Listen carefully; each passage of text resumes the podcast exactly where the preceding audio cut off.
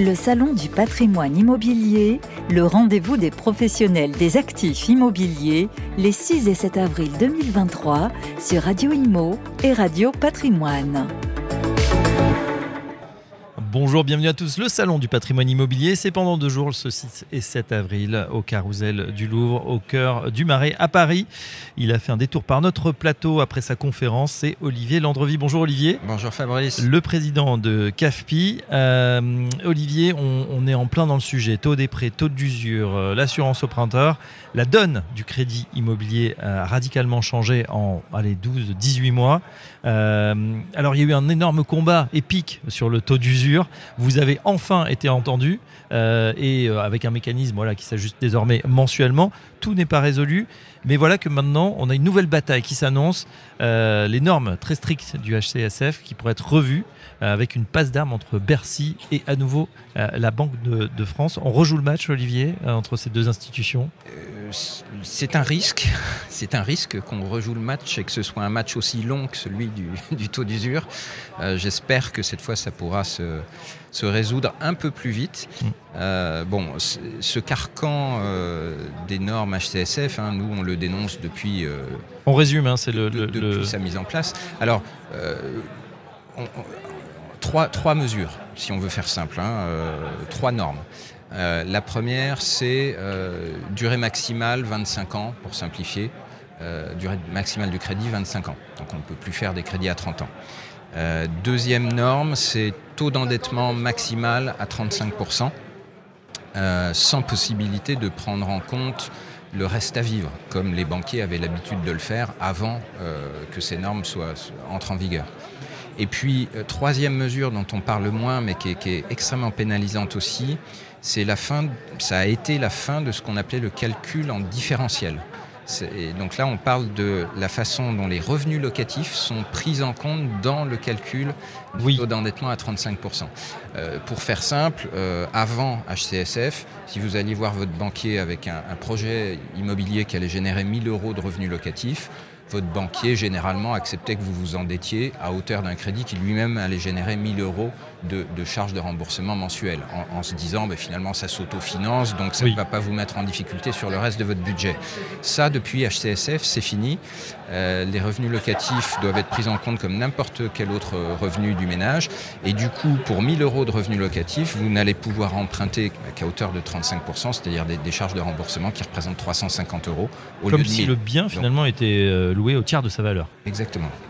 C'est ça qui, est sur la table aujourd'hui, c'est ces trois euh, sujets on, ne sait pas. Euh, ce qu'on entend, c'est que le ministre a, pris euh, conscience du fait que ces normes rendent encore plus difficile l'accès au crédit et il lance un groupe de travail pour plancher sur le sujet. Ensuite, je ne saurais pas vous dire si on aura des avancées sur chacun des trois points que j'ai évoqués. En tout cas, Bercy euh, constate, et, je pense que vous les avez largement avertis, euh, que la situation euh, devient de plus en plus tendue. Sur un an, en février, les, banques, les derniers chiffres de la Banque de France, c'est moins 32% de, de, moins sur le nombre de crédits immobiliers.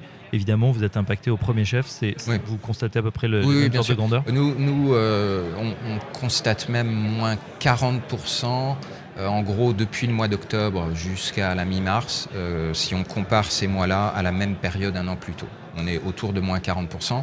Depuis mi-mars, il y a un frémissement, euh, ça repart un peu mais on reste euh, sur des chiffres qui sont euh, nettement en baisse par rapport à l'an dernier. Mm. Euh, bon, alors ensuite, je vais quand même prendre la précaution de dire, c'est vrai qu'on a beaucoup parlé, j'ai beaucoup parlé du taux d'usure et maintenant des normes HCSF, mais il faut quand même reconnaître aussi que de toute façon, avec la hausse des taux qu'on subit, indépendamment de la réglementation, hein, les taux ont pris deux points en l'espace de 15 mois. Hein. On empruntait à 1% en janvier 2022, on emprunte aujourd'hui à 3%. Donc deux points de hausse de taux, euh, nécessairement, ça modère. 200 points de base dans le jargon. 200 points de base en, jargon de banquier. Euh, donc nécessairement, euh, oui, ça, ça modère la demande de crédit. Où est-ce que ça va s'arrêter? On entend effectivement que bah, l'inflation est toujours là, donc la BCE veut contrer cette inflation. Elle remonte ses taux, du coup les banques suivent, elles remontent leurs taux, les taux de crédit. Jusqu'où on peut aller? Alors je, je, je ne je ne m'avancerai pas à faire une prédiction sur jusqu'où la BCE peut remonter ses taux. Hein. Je ne suis pas banquier central. Euh, en revanche, ce qui me paraît à peu près euh, certain, euh, c'est que aujourd'hui, au moment où on se parle, les coûts de refinancement des banques françaises, puisque l'argent qu'elles vous prêtent, elles vont en grande partie le chercher sur les marchés à long terme, et, et, leurs coûts de refinancement à elles sont entre 3,5 et 4% aujourd'hui, selon les banques.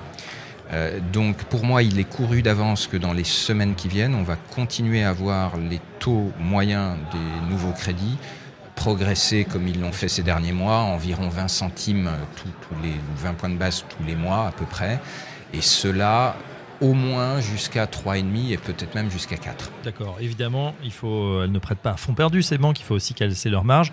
Euh, en général, c'est qu'on obtient 30, 40, 50 points euh, au-dessus euh, non, par rapport à leur coût de refinancement, on peut tout à fait imaginer qu'elles travaillent à marge zéro. Sachant que par, ailleurs, était très bas. Oui, oui, oui. Sachant que par ailleurs, bon, il y a aussi une partie des capitaux qu'elles prêtent qui est du recyclage de, dépôts à vue, qui eux coûtent beaucoup moins cher. Donc non, je, pense que si, si les banques pouvaient aujourd'hui prêter autour de 3,5, elles retrouveraient un appétit de faire du crédit à peu près normal. Alors, à, un bémol près, c'est que euh, les, banques, les banques européennes ont une, échéance de remboursement extrêmement lourde qui arrive au mois de juin. Euh, sur les, programmes de refinancement que la Banque Centrale Européenne avait mis en place au moment du, au début de la pandémie.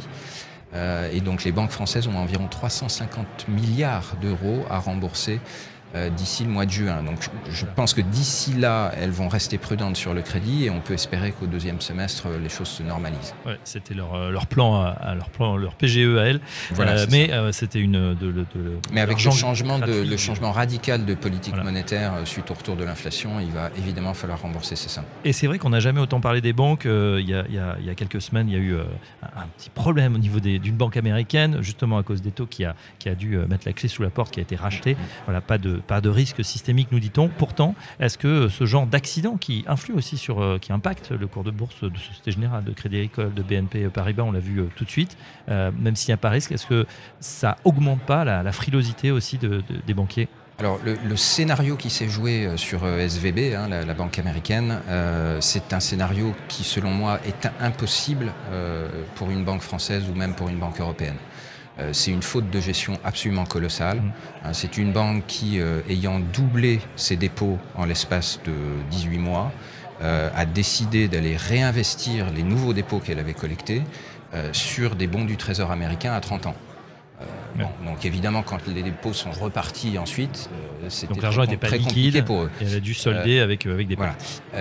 donc il y a une prise de risque de taux de la part de la banque, qui est un, domaine qui est très surveillé, et c'est un ancien banquier qui vous parle, qui est très surveillé par la Banque Centrale Européenne euh, au titre de sa fonction de, régulateur, et jamais une banque européenne n'aurait pu se mettre en faute comme SVB euh, l'a fait.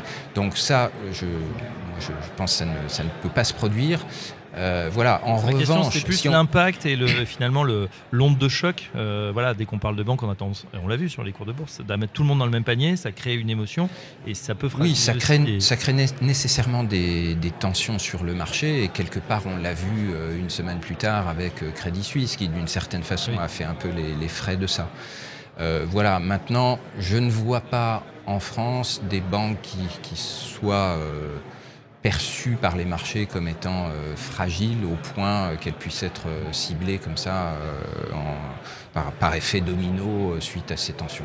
Pas de risque systémique donc, et puis normes peut-être plus strictes au niveau de la BCE. Et oui, je critique souvent la réglementation, mais je sais aussi reconnaître quand le régulateur fait bien son travail et, dans beaucoup de domaines, la BCE fait très bien son travail en matière de surveillance bancaire. Voilà, donc en résumé, sur les taux d'usure, bien, mais peut-être pas suffisant parce que ça continue à grimper. Et puis sur les normes HCF, le nouveau combat. On verra où ça en est. Euh, en tout cas, un grand merci de ces éclairages, Olivier Landry. Je rappelle que vous êtes président de CAFI. À bientôt sur Radio Patrimoine et Radio Imo. Merci, à bientôt. Le Salon du patrimoine immobilier, le rendez-vous des professionnels des actifs immobiliers, les 6 et 7 avril 2023 sur Radio Imo et Radio Patrimoine.